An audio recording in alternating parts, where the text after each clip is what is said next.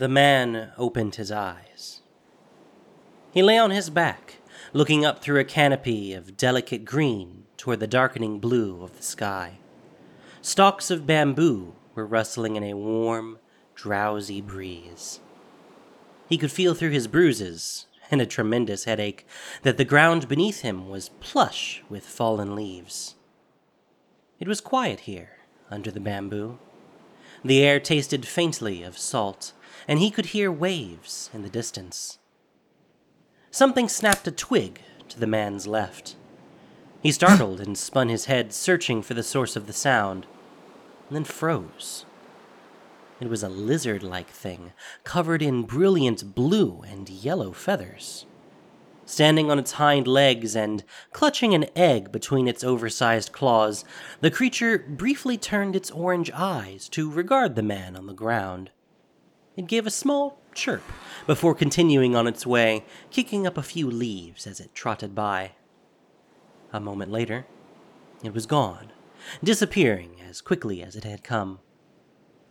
The man took a moment to process the encounter. The lizard thing was novel, but everything else about his current situation manifested a curious sense of deja vu. He lifted his head for a better look at himself. He wore a blue cloak, long pants, and a tight leather breastplate. None of it looked familiar. The man sat up and groaned with the effort. He stood and began to stumble his way out, following the path of the lizard thing. The bamboo thicket gave way to a sparser stand of palms, and likewise the rich soil of the forest floor grew thinner and sandier as the space between trees grew wider. The man could hear the waves grow louder and stumbled faster toward the water. He emerged onto an endless beach. The sand beneath his boots was soft as flour. The air was thick and humid. He felt soaked even though he stood on dry land. A few rock structures formed a natural arch between the beach and the sea, and the lush jungle formed a harsh and immediate wall at the edge of the sand. The man looked up.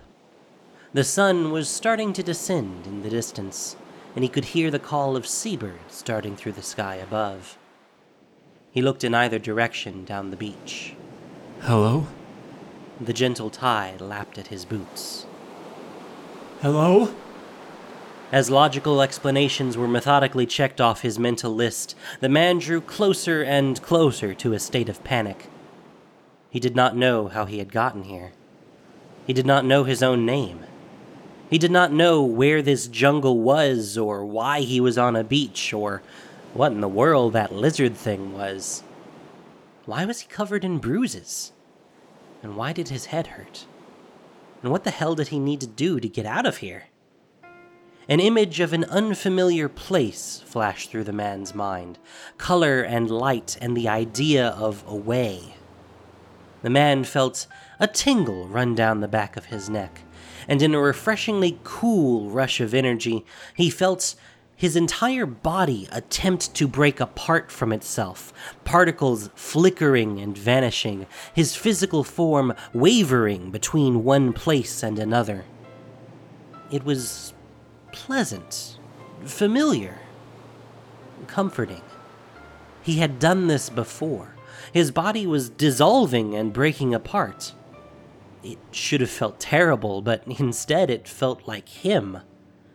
He pushed toward the feeling, praying that if more of his body vanished, then more of his mind would return, only to feel himself yanked backward, pulled by some massive force back through whatever metaphysical door he had begun to walk through. Away and away, and down and down, until he smashed back together on the same beach he tried to depart. He fell to the ground with the shock of it. A shining triangle enclosed by a circle appeared in the air above him, and the man gasped through mended lungs. The pleasant chill receded. His body was whole, his hands were clammy with sweat, and his knees sunk into the sand.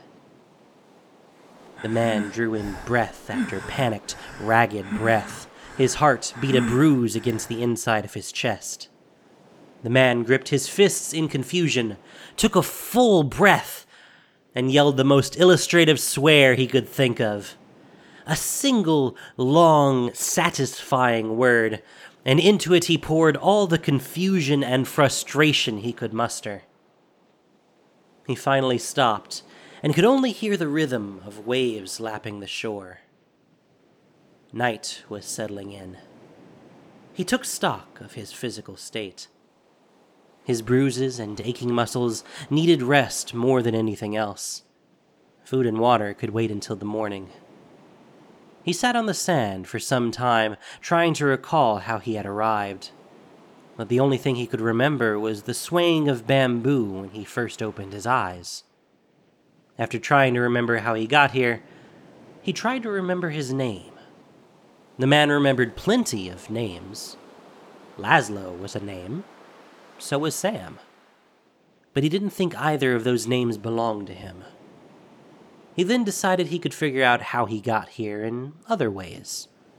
There were no people about, so the man took off his heavy leather breastplate, cloak, and gloves. He removed his shirt and trousers, folded them neatly, and laid them on the sand, sighing as he felt the relief of a cool breeze on his skin. He looked down at his belongings, and then paused as he looked at his ungloved right hand for the first time. A scar ran in a perfect line down his right forearm. It was straight as a surgeon's cut. Someone had intentionally done this. The man assessed himself for further clues.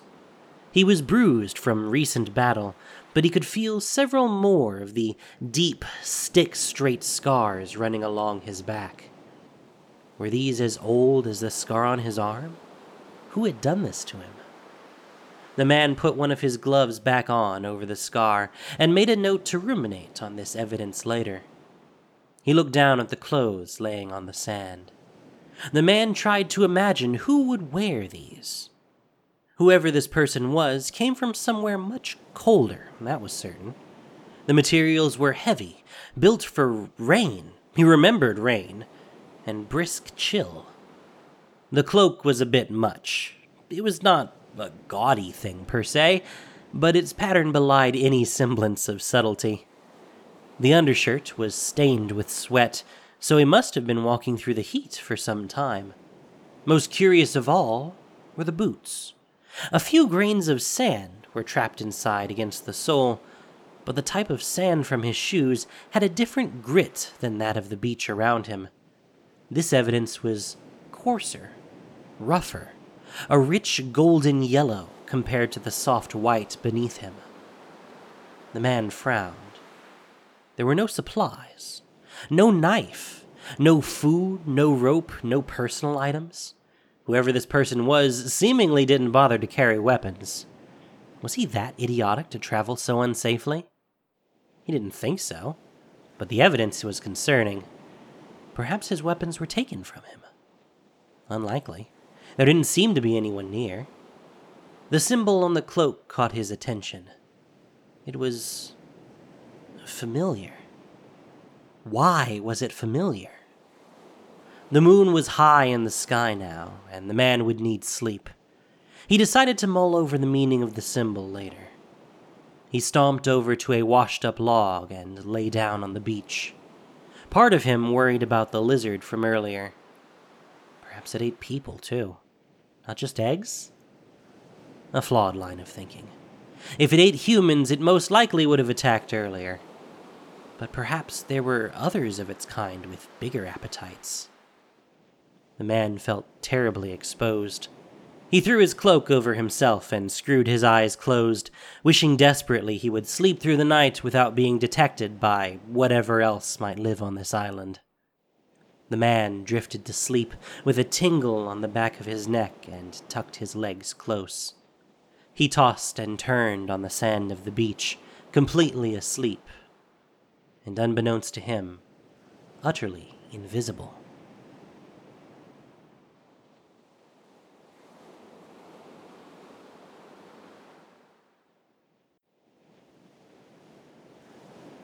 The man awoke with the sun the next morning and, still having no idea who he was, decided to focus on taking care of his physical needs. He began by familiarizing himself with his new home. Having learned the size of the island, a day's hike in circumference, he chose a spot shaded by a rocky outcropping and protected from the wind to make his new home. He built a shelter where the trees met the beach.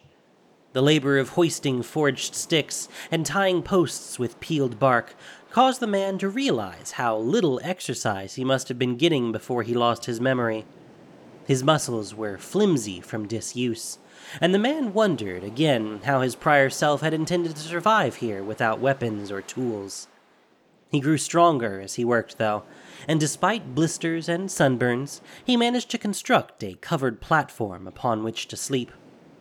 Food required a bit more trial and error, but the man was excited to learn what his likes and dislikes were. He fashioned a simple knife from a sharp stone and set about taste testing. He liked oysters. He liked whatever the orange fruit was. He liked the long green fruit and the small red berries, but not the violet root vegetables.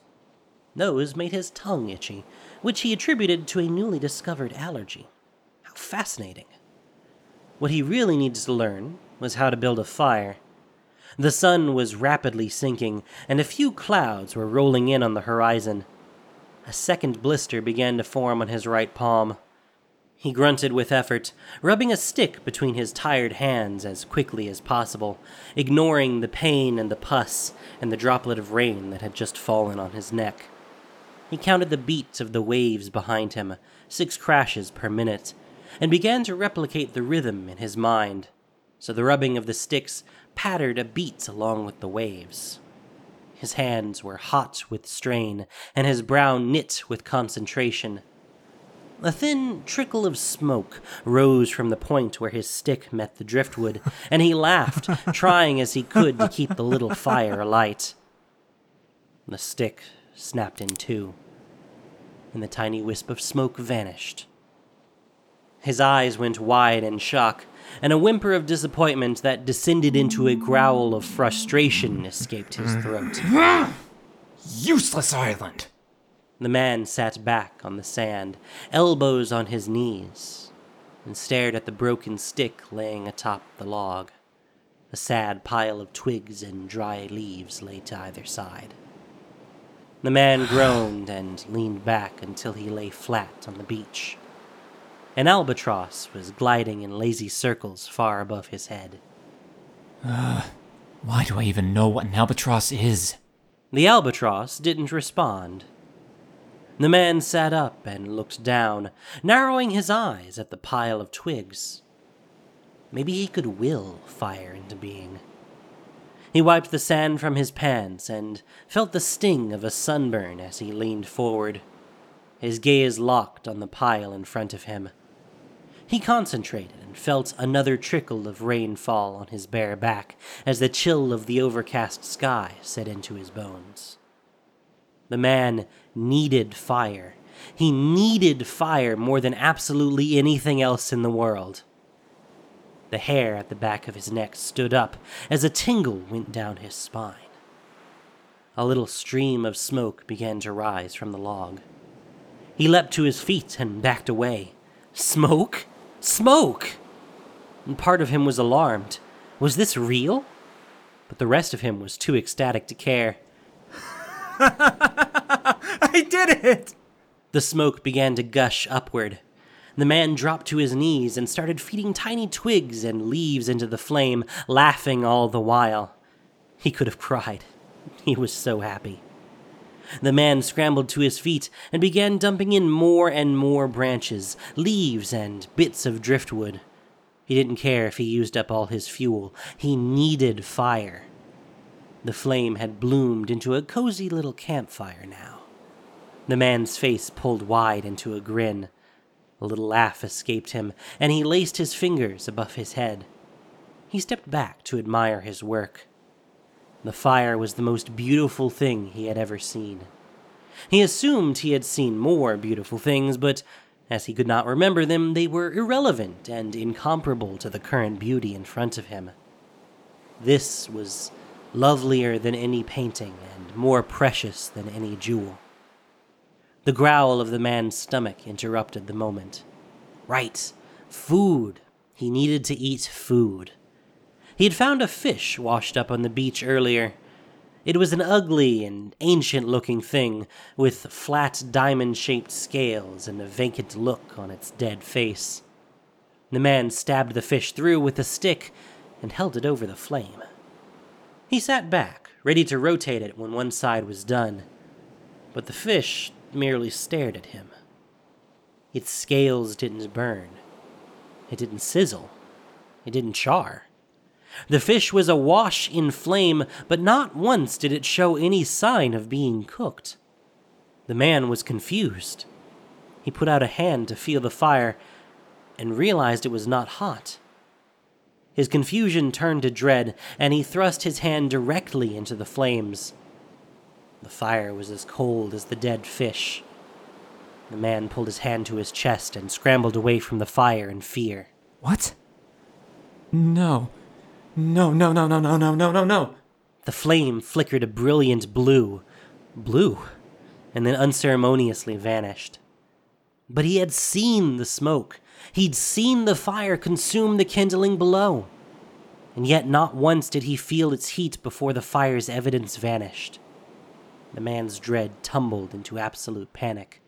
He backed up against a palm tree and stared down at the fish on the stick in horror, quickly sifting through the evidence and landing at a reasonable conclusion. He was trapped, without memory, without food, shelter, or skill.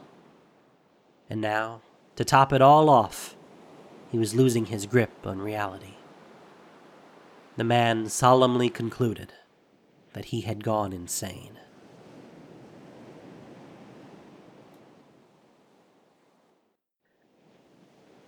It had been quite some time since the incident with the fish, and the man had come to accept that things were much simpler now that he had lost his mind.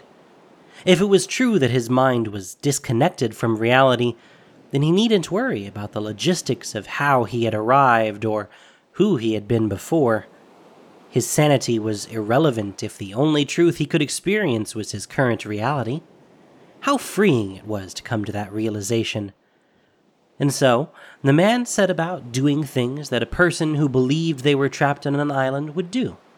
He delighted in building new tools a basket woven from sticks, a simple snare, even a sharpened knife to open oysters with. The man set about to make a new tool every day and took pride in every single one. It was almost fun having endless amounts of time with which to build new solutions to his problems. As he explored and learned, he became used to the visions he would see along the way. Some had more shape than others.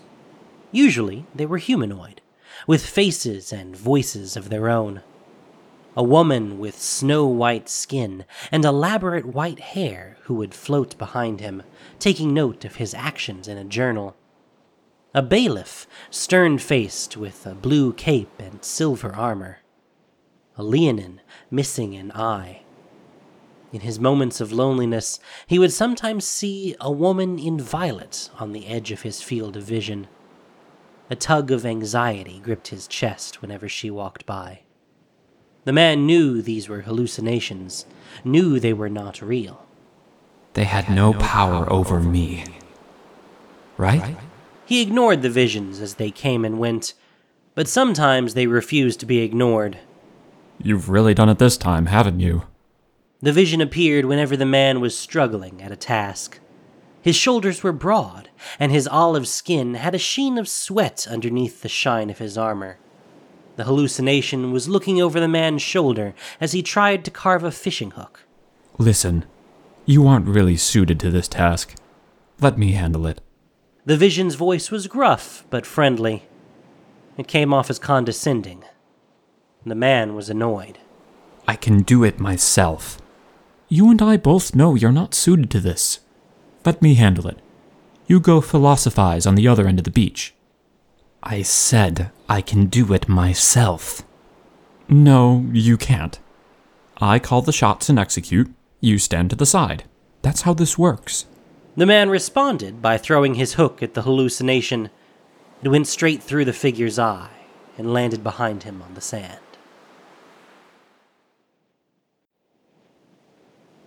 The hallucinations appeared more frequently as his boredom grew. Policies and Procedures, Section 12, Item 4. He gasped in surprise.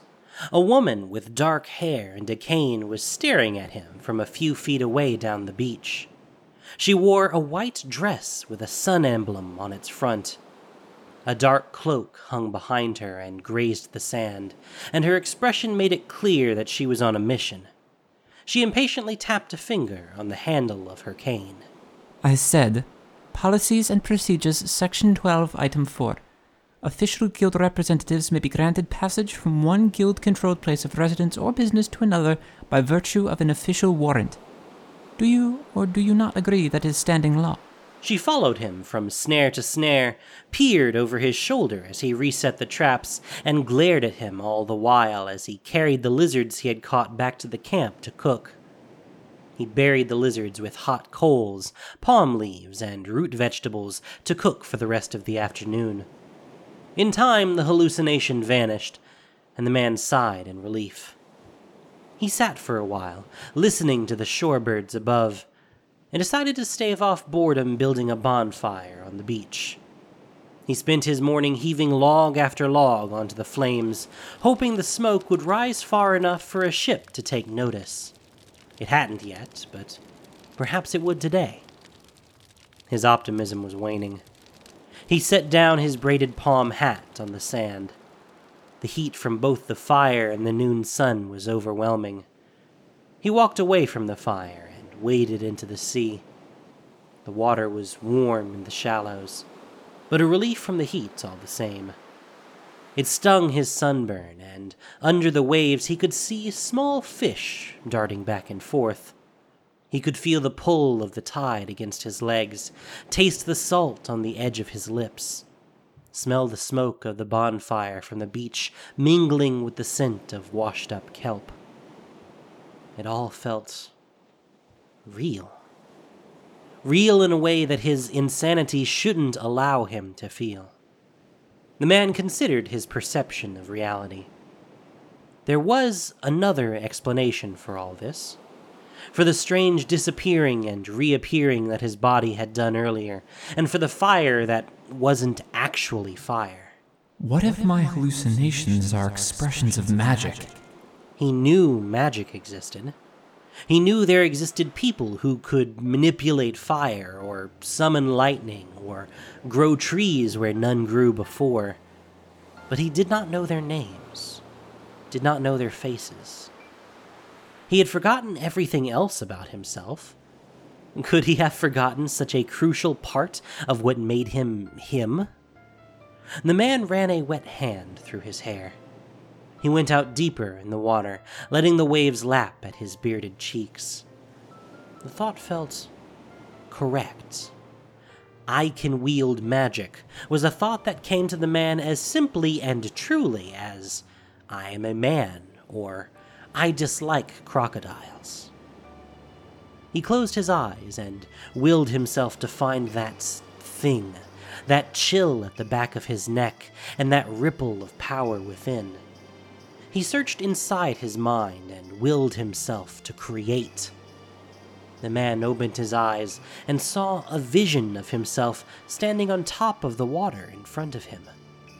The image had a blank expression on its face, but it was otherwise identical to the man himself, standing calmly, impossibly, on the surface of the water. The man's jaw fell open in shock. The illusion appeared solid as flesh, and its detail was astonishingly accurate. The man was amused he did not remember his name, but remembered the exact details of his own body muscles toned, stubble on its face, blistered sunburn on its bare shoulders. He even saw its scars, his scars, the little bookmarks of a life well lived. The man reached out and tried to touch the illusion's leg. His fingers passed through it as though they would through the air. Incredible. The man stood up, his waist at water level and his hands at his sides. The man grinned from ear to ear. He concentrated, felt that familiar chill on his neck, and the illusion vanished. His grin erupted into a cry of joy. The man ran to shore, kicking up sand as he went. I've been manifesting fragments of memory. I'm not hallucinating. I've been creating illusions. I am a mage. He held out a hand and willed an illusory draft horse into being. The thing materialized through a soft haze of blue, and it ran a heavy canter around the man. He reached out to touch it and easily passed a hand through its dappled gray side. The illusion ran past, leaping through his signal fire and loping up and down the beach, a graceful streak of cloudy night against the harsh white of the sand. The man laughed at the madness of it all. He laughed at his own ability, his foolishness. But most of all, in that moment, he laughed that the other inhabitants of the beach thought his creation was real. Seagulls took flight when the horse approached. Insects flew close to try and rest on its back. And though it left no mark in the sand, this creation felt more real than any fire, spear, or net ever had. His imagination was too great to contain, and his mind was as boundless as he wished. The man had no need for a name or a past, for in that moment he knew exactly who he was. The man dispelled the horse and created an elephant, dispelled the elephant and created a sea monster, dispelled the sea monster and turned the day into night, filling the beach with an endless array of delicate stars. He laughed until he cried. Yes! yes! After a moment of happy tears, surrounded by an endless galaxy of illusory stars, his heart became heavy. He was standing in an endless night, a perfect void dotted with small bursts of light. The man was incredibly alone. He vanished the illusion of the stars and the night, and was met with an equally empty beach. The next day, he realized he didn't know what another human voice sounded like. He did not leave his sleeping platform on the day after that.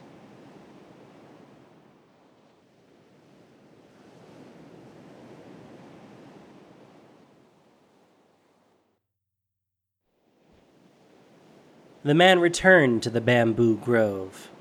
He came wearing the clothes he had arrived in and lay down in the bare patch he had woken up in. The man stared at the azure sky above. He tried to will himself to leave, but nothing happened. He closed his eyes and tried to remember what friends or a home looked like, but nothing came to mind. Please let me leave.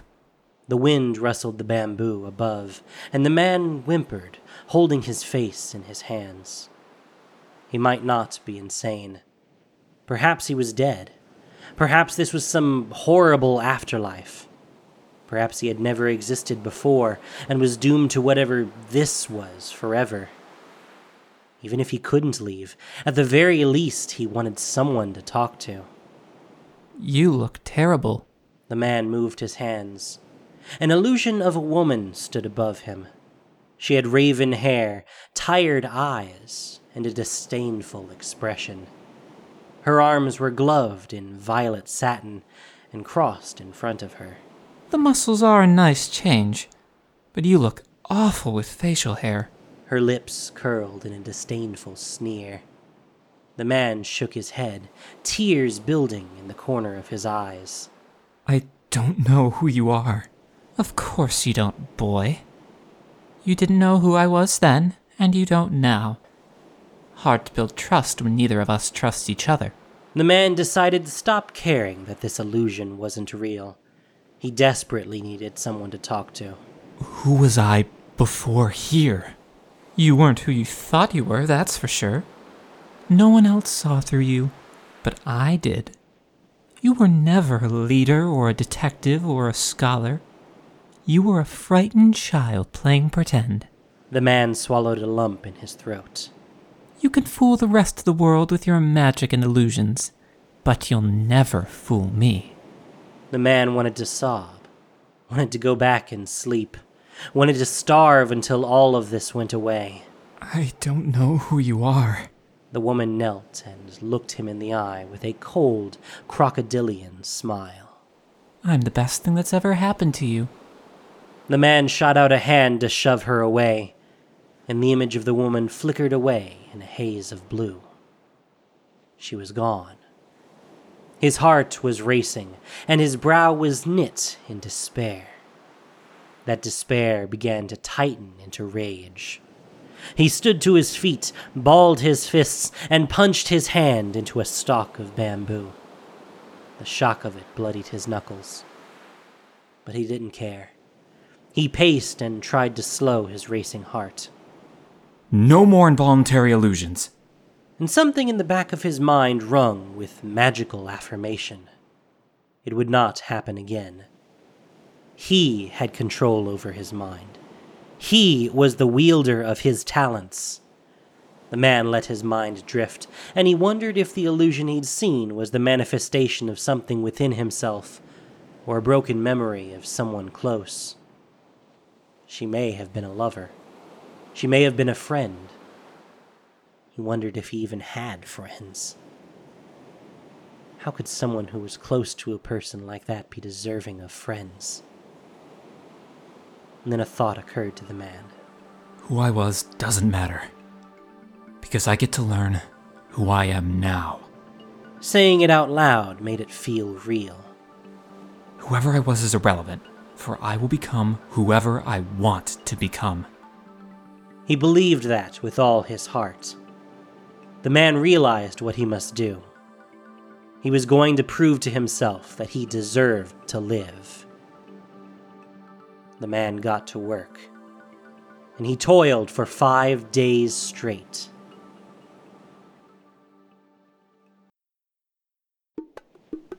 He felt both exhausted and accomplished. The man sat eating foraged fruit in front of his fire, and a small but sturdy raft sat nearby beneath the cloudless, starry sky. He leaned up against his supplies and ran through his mental checklist one more time. Two weeks' worth of fresh water, and a solar still for use after that. His net, his spear, and what was left of his cloak to use as protection from the sun. Two baskets of fruit, his hat, his knife, extra materials for the sails, extra bamboo and rope for repairs. The man knew he might be sailing to his death in the morning, but he was desperate to know what was on the other side of the sea. There had to be someone there. He was excited. He was terrified.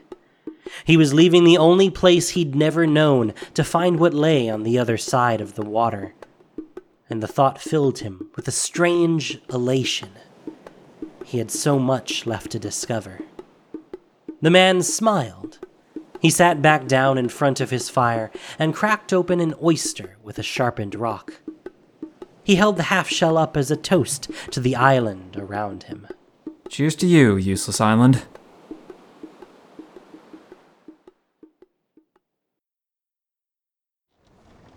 His first day at sea went smoothly.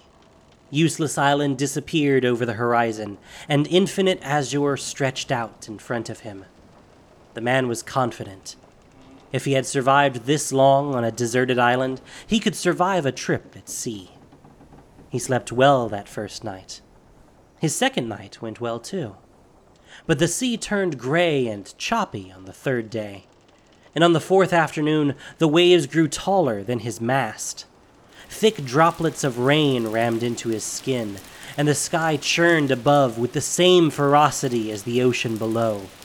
Walls of water tossed his little raft back and forth, spraying cold water in his eyes and toppling his balance. The man gripped the sides of his raft and screwed his eyes shut, wishing he had been gifted with power over the seas rather than power over the mind. Lightning arced overhead, followed immediately by the roar of thunder. The man was terrified. he tied a length of rope to his waist and attached the other end to his raft. The ship rose, lifted by the crest of a wave, and on the horizon the man could see a craggy, rugged, rocky island. Perhaps there are people on this one? The man pulled the side of his sail to try and catch the wind, just in time for his craft to slide down the side of the wave, dipping into a valley of water as another wave loomed overhead. The man looked up, saw the impending wave, and gasped just before it crashed into his ship. He awoke, draped over the wood of his broken raft. It was night now, and the sea was still. The other island was in the distance. It was a rocky, barren thing, with tops that glistened white. Snow? He looked more closely, and then groaned. Ugh. Birds. He assessed his current state. His raft was in pieces, but thankfully, the basket of his belongings was still strapped to the piece of raft he clung to. The white excrement on the rocky island was glistening in the moonlight. It was almost beautiful. Almost. Exhausted and defeated, the man kicked himself over toward his new home. He pulled himself out of the water and collapsed on a piece of rock above the tide level.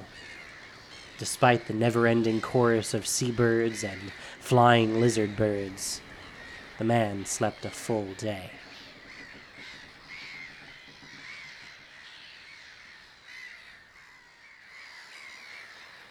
The man wavered between sleep and wakefulness.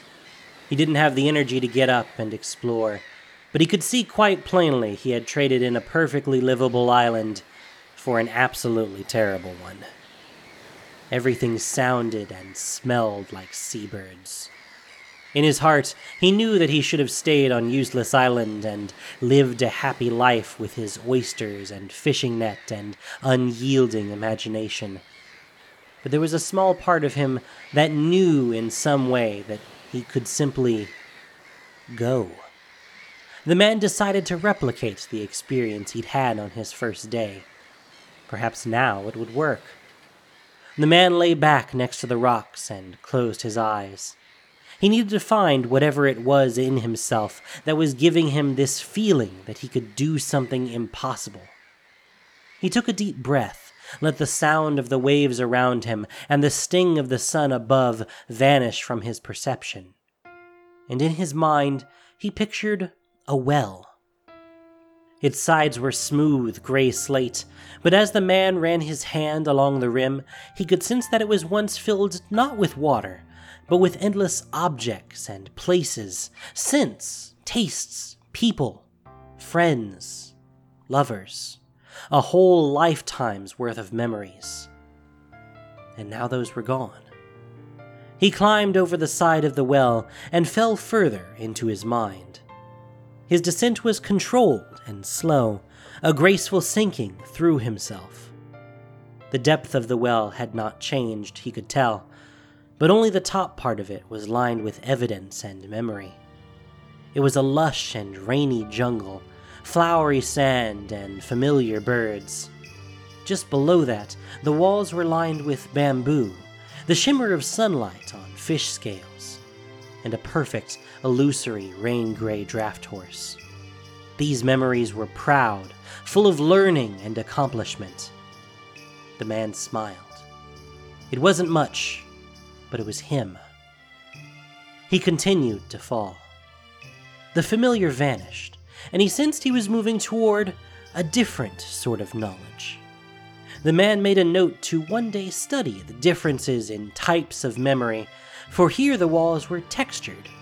In one spot, velvet, another, leather, and in yet another, a patch of harsh looking spines. As he passed his hand from one surface to another, he felt the vast variety of knowledge that had accumulated here from his other life. Knowledge he never remembered learning, but was thankful he had retained. Here was language, arithmetic, how to lace his boots, and how to brew a cup of coffee. Oh, what horrible atrocities the man would commit for a cup of hot coffee. The man chuckled. there was so much information stitched into the walls, and yet, wonderfully, so much room for more. The man fell further still, and the slate of the well gave way to thick clouds of fog. Whatever used to be here was gone now. But there was one part that remained. It was there, suspended like a silver jewel, a shining light embedded in the well of his mind. The man found the part that would allow his escape, the part that made him him. He did not know what it was, but he had felt it once and knew it was his last chance. The man lifted his head to the sky and ascended, past the textures of his knowledge, past the memory of his beloved useless island, out of the well and back into his waking body. He opened his eyes and tried to ignore the birds cawing and flapping on the rocks around him. The man took a deep breath, and then he tapped into that shining part of himself that he had discovered in the depths of his mind. The man felt his body lurch and tried to ride out the panic as his limbs flickered in and out of view. Pieces of himself tried to leave, blinking in and out of view in a delicate haze of blue. Once again, he felt himself violently tugged backward, falling and thrashing until his body hit the rocks of his new island. That familiar circle and triangle sigil appeared over his head, and the man let out a breath when his form condensed once again into flesh. He had failed. The man looked around. He was surrounded by nothing but empty waves excrement covered rocks and seabirds, and a blistering sun. The conclusion he came to was simple he would not survive much longer. I can think of a way out. I will think a way out of this. And so the man lay down on the rocks, closed his eyes, and descended once more into his mind to search for an answer.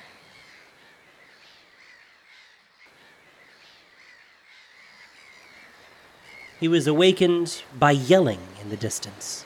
Avast! Man on shore! Should we send Malcolm over? No. Prepare the dinghy. I want a good look at him first. Loading the away vessel.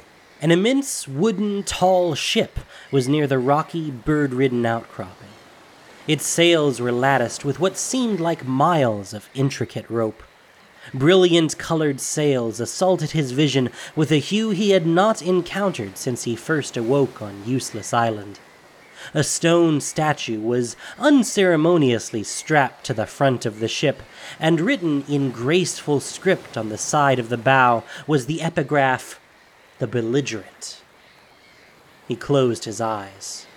Exhaustion overtook him, and minutes later he heard the splash of oars meeting water. A husky, feminine voice yelled out over the tumble of the waves. I tell you not to leave, but the point is a bit moot.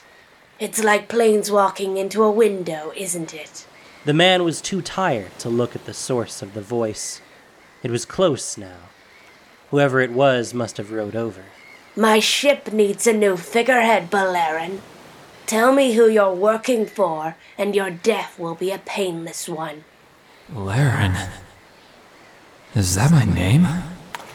The splash of feet walking through water.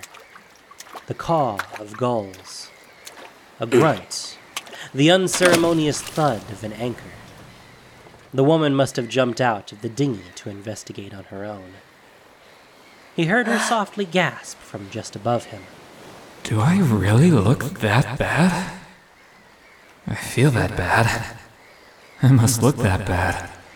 The man's eyes fluttered open through a thick crust of salt and sleep. He locked eyes with a regal woman he could only assume was the captain of the ship. She was remarkable. The woman was tall and lithe, with brilliant emerald skin and tendrilled hair dancing curiously in the wind. He knew, somehow, that she was a Gorgon, but he felt no fear when he looked her in the eye. Her golden eyes went wide when she looked down at the man on the rocks, and she stared at him with an expression of shock.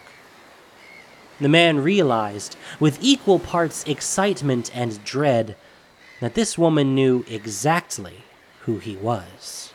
Jace, What the hell happened to you?